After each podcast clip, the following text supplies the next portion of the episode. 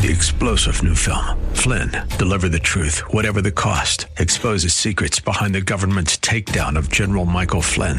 Flynn knew what the intel world had been up to. He ordered the first audit of the use of contractors. This set off alarm bells. He told the truth. He was the most dangerous person for Donald Trump to hire. They had to get rid of Flynn. Flynn, Deliver the Truth, Whatever the Cost. Available now. Watch it today. Go to Salem Now dot com. Salem Now dot com. Welcome back. I am Seth Leibson. This your Open Line Fridays. Let me give you the number out Friday. Let me give you the phone number six oh two, five oh eight, oh nine six oh, six oh two, five oh eight, oh nine six oh. This Sunday, we will commemorate the twenty-first anniversary of the worst terrorist attack on U S soil and against Americans in our history. There's a lot to say about it. My fear is that most of what needs to be remembered and said will not be. I usually start in talking about nine eleven with a line from Deborah Burlingame a few years after September eleventh, two thousand one. Deborah's brother, Chick Burlingame, was one of the pilots of American Airlines Flight seventy-seven that was aimed at and smashed into the Pentagon. Asked by Neil Cavuto what she missed most after nine eleven, a few years after nine eleven, she said, "What I miss most is the anger." That was the right sentiment. It is also a very distant one. I was in Washington, D C on nine eleven. My office was right across from the White House. I remember that day well.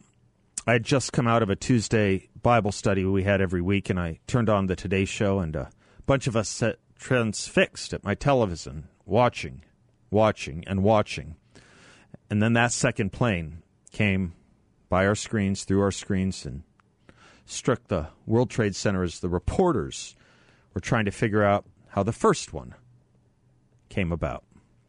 In short order, the Secret Service, the U S. Secret Service, came rushing into our building and evacuated us. Professor Wilford McClay got it right when he compared where we are today in the war on terror to an old sign he has in his office, the sign that says, "Remember Pearl Harbor." And with Pearl Harbor, we all knew what to remember, and some of us still do. We knew what to remember then. And we did. In his history book, Land of Hope, Doctor McClay writes, quote, "For the human animal, meaning is not a luxury. It is a necessity. Without it, we perish. Historical consciousness is to civilized society what memory is to individual identity. Without memory and without the stories by which our memories are carried forward, we cannot say who or what we are. Without them, our life and thought, thought dissolve into a meaningless, unrelated rush of events. A meaningless, unrelated rush of events. I call it the frenzy." Today, to remember nine eleven is both a controversial and confusing thing. Today, we don't ask if we've defeated the terrorist threat. Today, we ask if we overreacted. We ask if we're Islamophobic. Today, we remember the tragedy, but we forget the horror. We rightfully honor the memory of the dead, but we ignore and suppress the evil that made them dead. The survivors of the Holocaust got it right. They understood the power of memory just as quickly as Eisenhower did when he arrived at the Orddorf death camp. He said the picture of evil needed to be preserved. Holocaust museums get it mostly right when they intone that phrase, "never again," though a look around the world illustrates that promise was never fulfilled or absorbed. And indeed today, there are Holocaust studies programs at our universities so as to recall that horror. I know of no radical Islamist programs, and frankly, I'd be afraid of them, given how the professorial class treats the notion of evil and the threat of radical Islam itself. In our elementary and secondary schools, most of the textbooks and a lot, not all, but a lot of the teachers actually buy into and accept much of the Islamist complaint about America and the West. You know the complaint.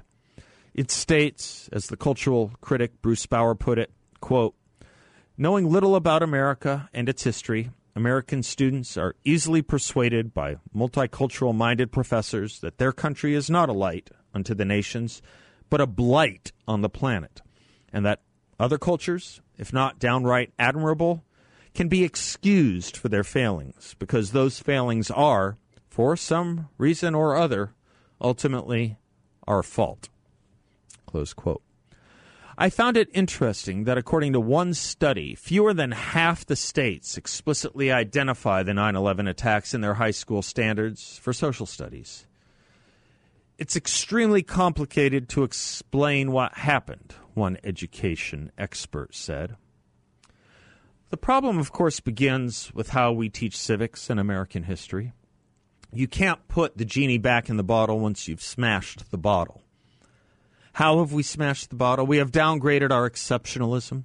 We have taught that all cultures are deemed equal. We have taught that all religions are deemed equal, except when we find it acceptable to blame the Western culture or the Christian religion. But you will find it impossible to find an academic critical eye fixed on which societies elevate and esteem individual rights and which do not. So where are we going? Nobody knows. Of course, it starts with our own homeland security and moves outward from there into our academia and foreign policy. So we had a Secretary of Homeland Security, our former governor, who said she prefers the phrase man-caused disasters to terrorism when Barack Obama became the first post nine eleven president. The Department of Defense and the Department of State were instructed by the Obama White House to replace the phrase war on terror with the phrase overseas contingency operations. And then there was Fort Hood, where the chief of staff of the Army at the time, George Casey, said what was perhaps the worst thing that could be said about the terrorist attack at Fort Hood. He said, quote, "Our diversity, not only in our Army but in our country, is a strength. And as horrific as this tragedy was, if our diversity becomes a casualty, I think that's worse," close quote. Losing political correctness in the military would be worse than the death of fourteen people, according to the Chief of Staff of the United States Army. This was on an Army base in Texas that that terrorist attack took place. And I guess he can get away with saying that, much like losing thirteen American soldiers in the evacuation of Afghanistan can be called an extraordinary success by this president. Then we added insult to injury with the Pentagon report on Fort Hood. The report mentioned radical Islam not once. It mentioned causes of violence such as low self-esteem, depression, disgruntled employee syndrome, white supremacy, right-wing policies. Its recommended solution? More health care providers, of course. Lost on the Pentagon was that Major Nidal Hassan was a doctor. He was a health care provider. He was not a white supremacist with low self-esteem. During all this, our then commander-in-chief continued to negotiate with another terrorist entity, Iran, and shoveled billions of dollars at them. And when the dissidents there in Iran had an opportunity to overthrow their mulocracy, our president said, "We will not meddle." So, meddle we did not. And the dissidents were crushed, and Iran became ever closer to acquiring a nuclear weapon and ever closer to obtaining tens of billions of more dollars, courtesy of the latest deal this administration is trying to broker with those same mullahs. We did, however, meddle in Egypt. We meddled in telling our longtime ally, Hosni Mubarak, that he had to go. Go he went, and in came the Muslim Brotherhood. Among its first acts was to establish an alliance with Iran. Showing how little that administration understood the Middle East, our then Secretary of State and future Democratic presidential candidate named Hillary Clinton testified that Bashar Assad of Syria should be seen as a reformer, her words. Today, Syria is a slaughterhouse. Again. So who's winning? Who's won? Have we won? No, we simply have not. Iran is more powerful than ever. The Palestinians continually attempt to become a full state recognized by the United Nations, and the Taliban is back in charge of Af- Afghanistan. Meanwhile, the A-team of terrorism, Hezbollah, is financially and violently active, not only in the Middle East, but in Latin America, as it was never before. Let me finish by saying this. How we talk, think, and teach here, and what goes on here, matters. I take my cues from Lincoln. Only we can destroy ourselves. Quote, if destruction be our lot, we must ourselves be its author and finisher. As a nation of free men, we must live through all time or die by suicide, he said. There were heroes on nine eleven. I want us never to forget them. Today we are remembering one person from the United Kingdom. I'd like us to remember another one who lost their life, his life, twenty-one years ago. His name was Rick Rescorla. He should be a household name. Bill Bennett and I dedicated our book on terrorism, The Fight of Our Lives, to him. Learning names like his is the other way we stay a nation of free men. First, unlike the record above, we understand our enemy. We take our enemy seriously, and we call it by its proper name. Second, we forever esteem those who did just that and made this country better because they saw things for what they really were and saw their duty to save American lives. Who was Rick Rescorla? He moved to the United States from Great Britain. He came here to actually help us, join us in our fight in Vietnam. And he fought in the famous Battle of La Drang. His picture is on the cover of the book, We Were Soldiers, Once and Young. He came back from Vietnam and in time became head of security for Morgan Stanley. After the first attack on the World Trade Center in nineteen ninety-three, he knew the terrorists would come again. So what did he do? Here's how the journalist Amanda Ripley describes it. From nineteen ninety-three on, Rescorla started running the entire company through frequent surprise fire drills.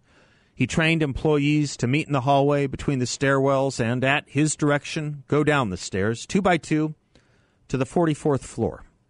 He noticed they moved slowly, so he started timing them with a stopwatch, and they got faster. The radicalism of Rescorla's drills cannot be overstated. Remember, Morgan Stanley was an investment bank. Millionaire, high-performance bankers on the seventy-third floor chafed at Rescorla's evacuation regimens. They did not appreciate interrupting high-net-worth clients in the middle of a meeting. Each drill, which pulled the firm's brokers off their phones and away from their computers, cost the company money. But Rescorla did it anyway. He didn't care whether he was popular. When guests visited Morgan Stanley for training, Rescorla made sure they all knew how to get out as well. Even though the chances were slim, Rescorla wanted them ready for an evacuation. Then came September eleventh, two thousand one. Rescorla grabbed his bull his bullhorn, his walkie-talkie, and his cell phone and began systematically order- ordering Morgan Stanley employees to get out. They all knew what to do. Even the two hundred fifty visitors who were taking a stockbroker training class and had already been shown the nearest stairway. Rescorla had led soldiers through the Viet Cong-controlled Central Highlands of Vietnam. He knew the brain responded poorly to extreme fear. Back then, he had calmed his men by singing Cornish songs from his youth. Now, in the crowded stairwell, as his sweat leached through his suit jacket, Rescorla began to sing into the bullhorn. Men of Cornwall, stand ye steady. It cannot be ever said ye for the battle. We're not ready. Stand and never yield, he shouted. He saved thousands of lives that day, thousands, but not his own. His last recorded words were, quote, as soon as I make sure everyone else gets out, close quote. He said those words in response to Morgan Stanley regional manager John Olson, who was yelling at him, Rick, Rick, you've got to get out too. Who was Rick Rescorla? He was an American by choice. He was a hero. Of him, as of so many, it may be said of them, as Stephen Spender wrote, the names of those who in their lives fought for life, who wore at their hearts the fire's center. Born of the sun, they traveled a short while towards the sun and left the vivid air signed with their honor. We owe it to our heroes, to our ancestors, and to our progeny to know names like Rick's. and we owe it to civilization's adherents to oppose civilizational abuse. Yes, we have an en- enemy, and yes, it is real, and we can never forget it. Nor can we ever or should we ever forget what our enemy did to us and what it still plans for us. The beginning of our wisdom here will be the beginning of our memories, but we have a lot of relearning and a lot of remembering to do. Indeed, if destruction be our lot, we must ourselves be its author and finisher. As a nation of free men, we must live through all time or die by suicide. I'm Seth Leibson, six oh two, five oh eight, oh nine six oh. We'll be right back.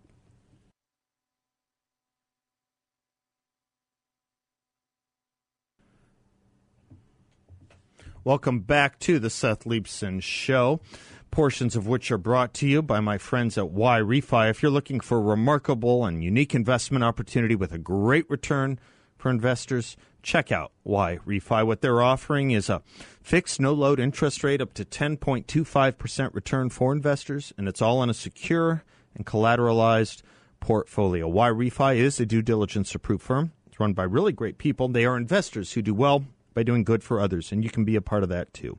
invest y refi dot com is how to check them out. The word invest, the letter Y, R E F Y dot com. invest y refi dot com. Or give them a call at eight five five, three one six, three oh eight seven. eight five five, three one six, three oh eight seven. Uh, I mentioned in the monologue previously, Bill Bennett and I wrote a book on uh, nine eleven. We wrote a book on the war against uh, terrorism. against uh, terrorists.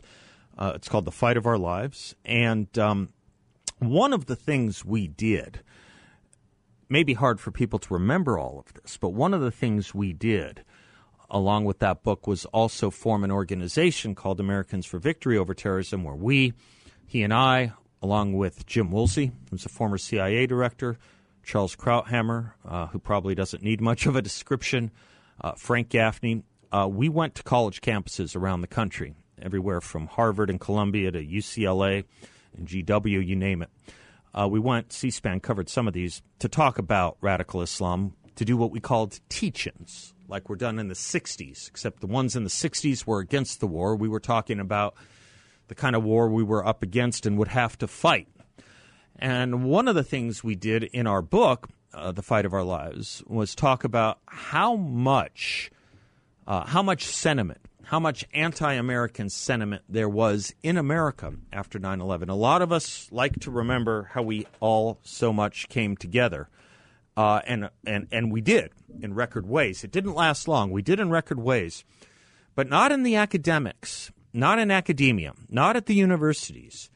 Uh, we uh, identified a series of quotes and writings from a series of scholars. Many of you will remember uh, one of the more famous ones was a man named Ward Churchill, a professor in Colorado, who spoke of um, uh, America had what it had, uh, got what it had coming to it, and the people who died on nine eleven were themselves little Eichmanns just by dint of being Americans. Um, and uh, there was a lot of that. There was a lot of that. And you got a lot of that again in various bombings that took place after nine eleven that many of us tend to forget, including the Boston Marathon bombing. Remember the Tsarnaev brothers. There's a lesson in that, too, and if you'll bear with me when we come back, I'll share it with you. Uh, again, Open Lines Friday as well, if you want to share anything uh, you have with regard to the uh, commemoration of nine eleven or anything else. I'm at six oh two, five oh eight, oh nine six oh. And we'll be right back.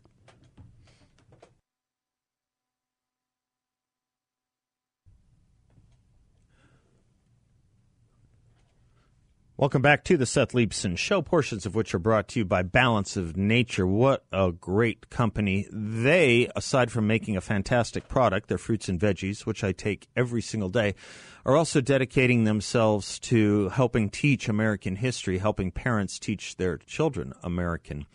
History. Uh, I'll connect that to what I'm talking about in a moment. But in the meantime, balance of nature dot com is where to go to get their great product, their fruits and veggies. Again, I take them every day. Pure, potent plant power, one hundred percent natural, nothing added, just a blend of sixteen whole fruits and fifteen whole vegetables. You take them once a day and you're boosting your energy, you're boosting your health, you're boosting your immunity. balance of nature dot com. Make sure to use discount code BALANCE.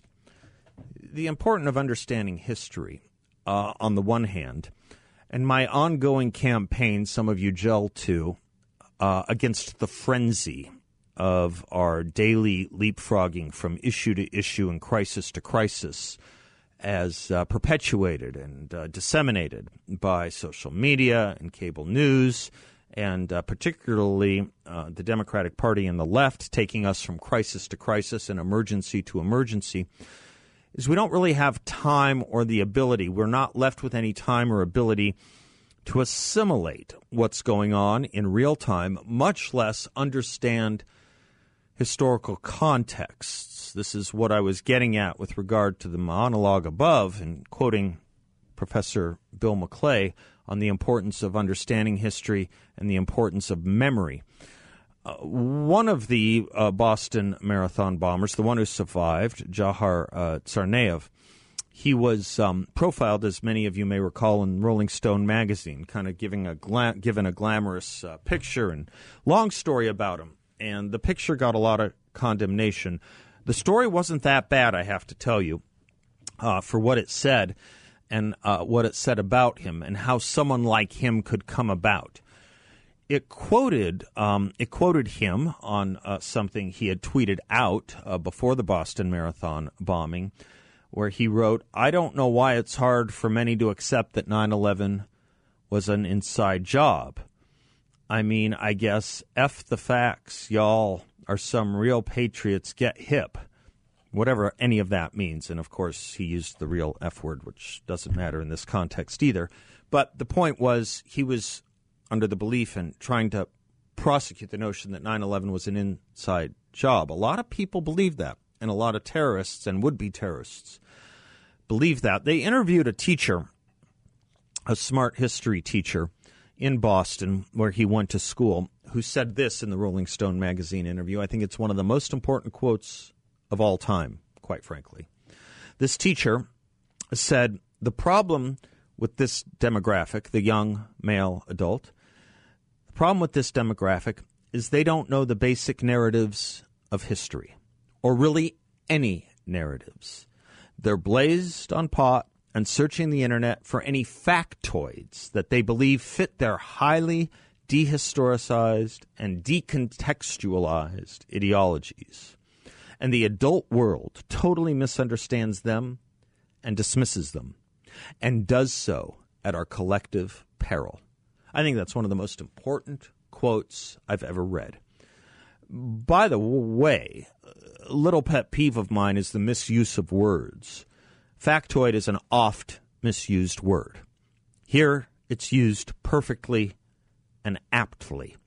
Again, the quote is, "They're searching the internet for any factoids that they believe fit their highly dehistoricized and decontextualized ideologies."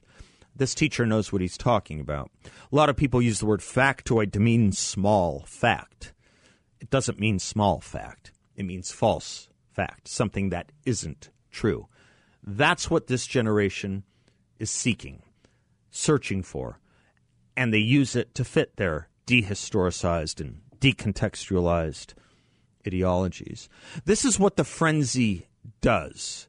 This is why Bill McClay could write that a culture without memory will necessarily be barbarous and easily tyrannized, even if it is technologically advanced.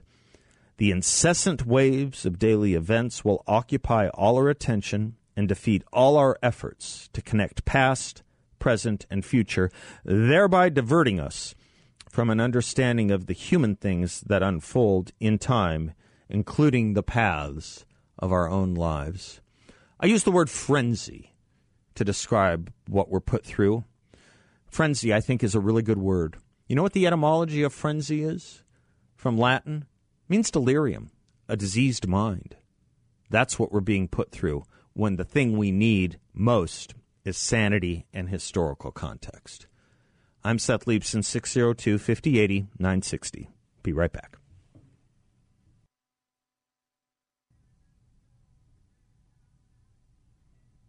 Welcome back to the Seth Leibson Show, portions of which are brought to you by Cool Touch Air Conditioning, Heating, and Plumbing, the only company I have used for years and continue to use, as do all my friends. It's a great company. You'll know it the moment you speak with them when you need them for your air conditioning and plumbing needs, any and all, whether it's replacement, repair, installation, inspection, you name it.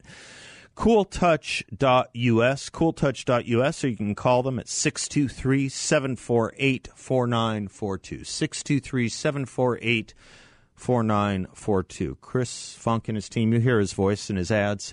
He's exactly, and his team is exactly what he says they are, just the best people you can find. Uh, six zero two, five zero eight, zero nine six zero is my number, and George is in Goodyear. Thank you for your patience, sir. Welcome. Hey, thank you, Seth, for taking my call. You bet. Really appreciate it. First of all, I want to give you the props, and God bless you and your family and the crew over there for putting out, standing up, and standing really, really tall for all us conservative Americans who actually believe in the Constitution. We believe in the red wave, and we believe the real president, Donald J. Trump. We're going to get this back. Thank you, George. Uh, just to say that, um, yeah, absolutely. Just to say that I'm Cuban. I am a uh, naturalized citizen of the United States. I love this country. I'm sixty years old. I came here when I was seven. I've seen it from the best of the best to the, this is decrepit. This is awful.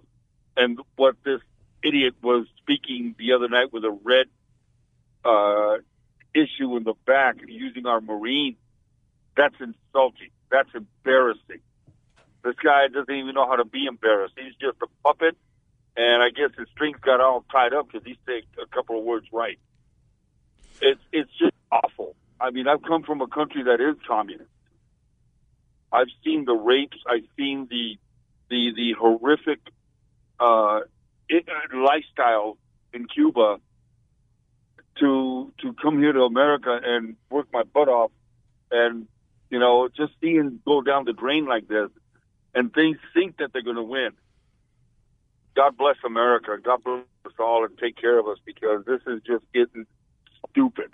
Hey, George, very, question very question for you, sir. What? Ex- sure. Yeah, you bet. Because I, I you know I have met so many um, immigrants to America who fled or left, usually fled. Communist countries uh, like yourself, a lot of them uh, from Eastern Europe, what was used to be known as Eastern Europe, and they, they sound just like you. I mean, they, they are, you know, the, you, you could all be singing from the same hymnal, really. And and and God bless, um, God bless, God bless you for reminding us of, of, of what it is that you did flee, and what you do recognize here as the incipient uh, recreation of what you fled, to be quite honest with yeah. you. But what explains, George, what explains so many otherwise fellow Americans who buy buy into this crud, who buy into it? Is it that they seek a meaning in their lives that is somehow absent? Is it that they're subject to propaganda? Is it that they didn't study the evils of communism or history? Is it all of the above? Is it something else? George, what explains it? Yeah, you you could you could say that, because it's like giving it's like um okay. You remember the the uh, the, uh, the movie Predator? When he yes, was sitting in the yes, tree, yes, the little yeah, boy walks moment. Up. Sure. Yeah, right. Right. The, the, when the little boy walks up, and, and then the little boy says, "Want some candy?" Yeah. This is what it's all about. They are literally dropping little candy drops to all these people, thinking, well, as long as we keep them happy, they're going to go with our situation. We'll, we'll keep them blind. Mm-hmm. We'll keep them blind. But they don't realize they're not wolves in sheep's clothing. They are goats in wolves' clothing. Yeah. yeah. They're worse than wolves. They are demons. Uh-huh. Okay, because they're, they're, they're, they're evil people who don't care about the person next to them that voted for them. It's like, yeah, yeah, thanks a lot. Here's a, here's a, here's a gum. Go go go chew it in the corner. Yeah. While we do what I what we do what we want to do, you know, to to to to the, to the rest of America is just flushed down the toilet, and you go with it. Yeah. But then again, when they're drowning in their own vomit, you know, they're going to realize this is too late. This is not what we want. Well, wake up, America. This is not Cuba. This is not China. This is the United States of America, where everybody sweats, tears, and bleeds to make a better country for not only ourselves, our children, and our neighbors. We're not here to pay for everybody else's situation. We're here to take everybody that we love and enjoy each other's company. I have black friends. I have Chinese, Mexican. I have white friends. I'm married to a beautiful Jewish woman that takes care of me wonderfully. And I'm Cuban. You know, I, uh, Come I, on, I'm going to read people. you something. I, I'm going to read you something I think you might love um, on the other okay. side of this break, uh, George. Um, it was sure. one of the best things that was written um, after nine eleven, um, and it was inspired by a um, uh, an ad, believe it or not, an ad that was um, taken out in a Pakistani newspaper that had published a reward to anyone who killed an American. And uh, the response to it was uh, just fantastic. And I'm going to read it to you. Um, if I can do so in the next break, I will. Your your your your point about this being um, treated as as as candy uh, or fool's gold, uh, these ideologies, uh, something that uh, looks good on the surface, may even taste good at first bite, um, but ends up creating a nightmare, um, is important for us all to remember when it comes to ideology as much as when it comes to other harms in society, physical harms. You know, when you were speaking, George, I was thinking about uh, maybe you've seen these scenes of uh, these candy looking like fentanyl pills that were confiscated at the southern border, uh, pills with the illegal fentanyl in them that were designed to look basically like sweet tarts, candy, something attractive. Um, that's that is the noxiousness of Marxism. I remember about twenty-two or so years ago, I guess it would have been, when there was these debates over uh, permanent normal trade relations with China. Um, uh, a few of us were opposed. A lot of us were not, and it went through.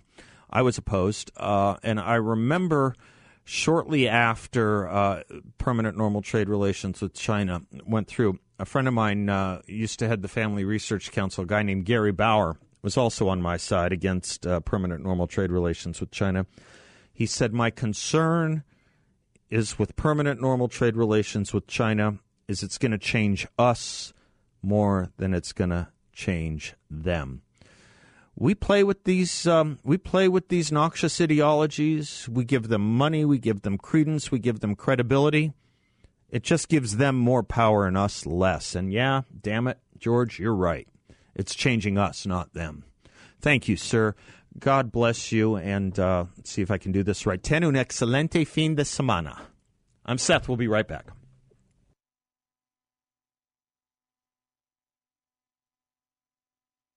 October of two thousand one by Peter Ferrara. He wrote, you probably missed it in the rush of news, but there was a report that a Pakistani newspaper had published someone's offer of a reward to anyone who killed an American, any American.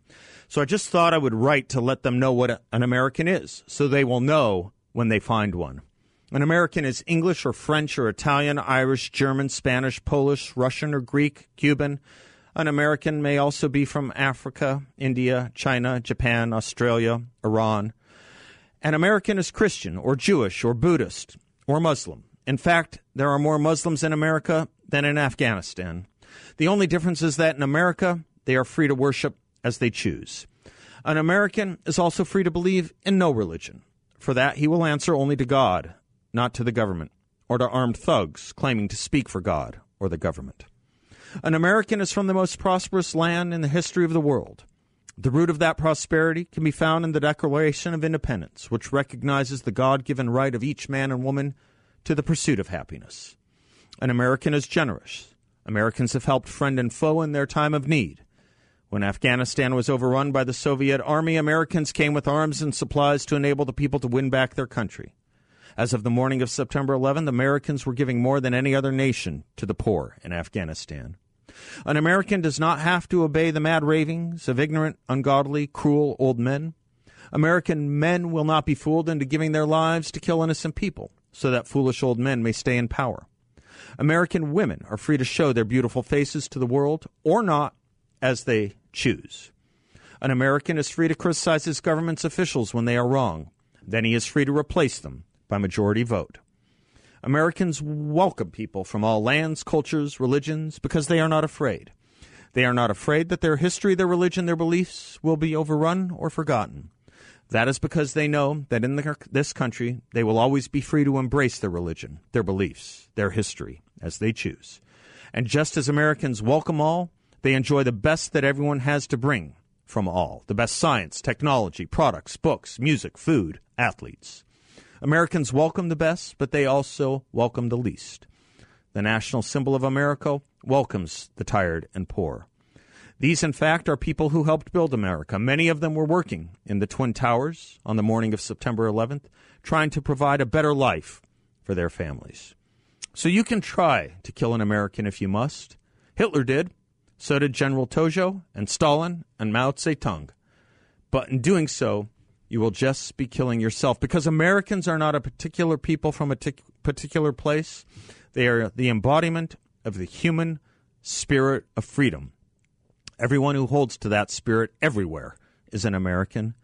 So look around you. You will find more Americans in your land than you thought there were. And you can expect that one day they will rise up and overthrow the old, ignorant, tired tyrants that have troubled too many lands. Then those lands, too, will join the community of free and prosperous nations. I'm Seth Leibson. We'll be right back. Three-star General Michael J. Flynn, head of the Pentagon Intelligence Agency, knew all the government's dirty secrets. He was one of the most respected generals in the military. Flynn knew what the intel world had been up to. He understood its funding. He ordered the first audit of the use of contractors. This set off alarm bells. The explosive new documentary, Flynn, Deliver the Truth, Whatever the Cost, and covers the facts behind this scandal. Flynn told the truth. He was the most dangerous person for Donald Trump to hire. I find out the worst enemy that I'm going to face in my life is right here in America. They took my assessment and they wanted me to change it. And I was like, I'm not changing it. They had to get rid of Flynn. With in-depth interviews, archival footage, and never-before-seen personal records of the man behind the headlines. I just felt like I was drowning. Flynn, Deliver the Truth, Whatever the Cost. Available now. Watch it today. Go to Salem Now dot com. Salem Now dot com.